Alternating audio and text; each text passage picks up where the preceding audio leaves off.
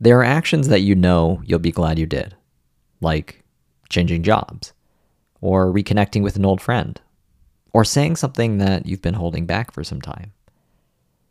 And then there's what the author Steven Pressfield calls resistance the forces in life that stop you from doing those things. Resistance comes in many forms, like fear of failure, fear of judgment, or momentary complacency. All things that have likely compelled you at some point to not do something important. The next time you realize that you'll be glad you did something, treat it like a contract instead of an aspiration. If you say, oh, maybe I should get to that, then you leave ample opportunity for resistance to take over and change your mind. But if you say, I will do this because I know I'll be glad I did it, then the resolution to overcome resistance is baked in.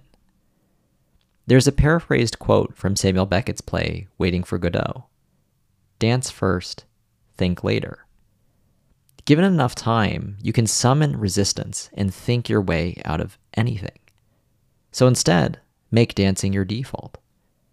If in too much thought, dance instead. If in worry, dance instead. If in fear, dance instead.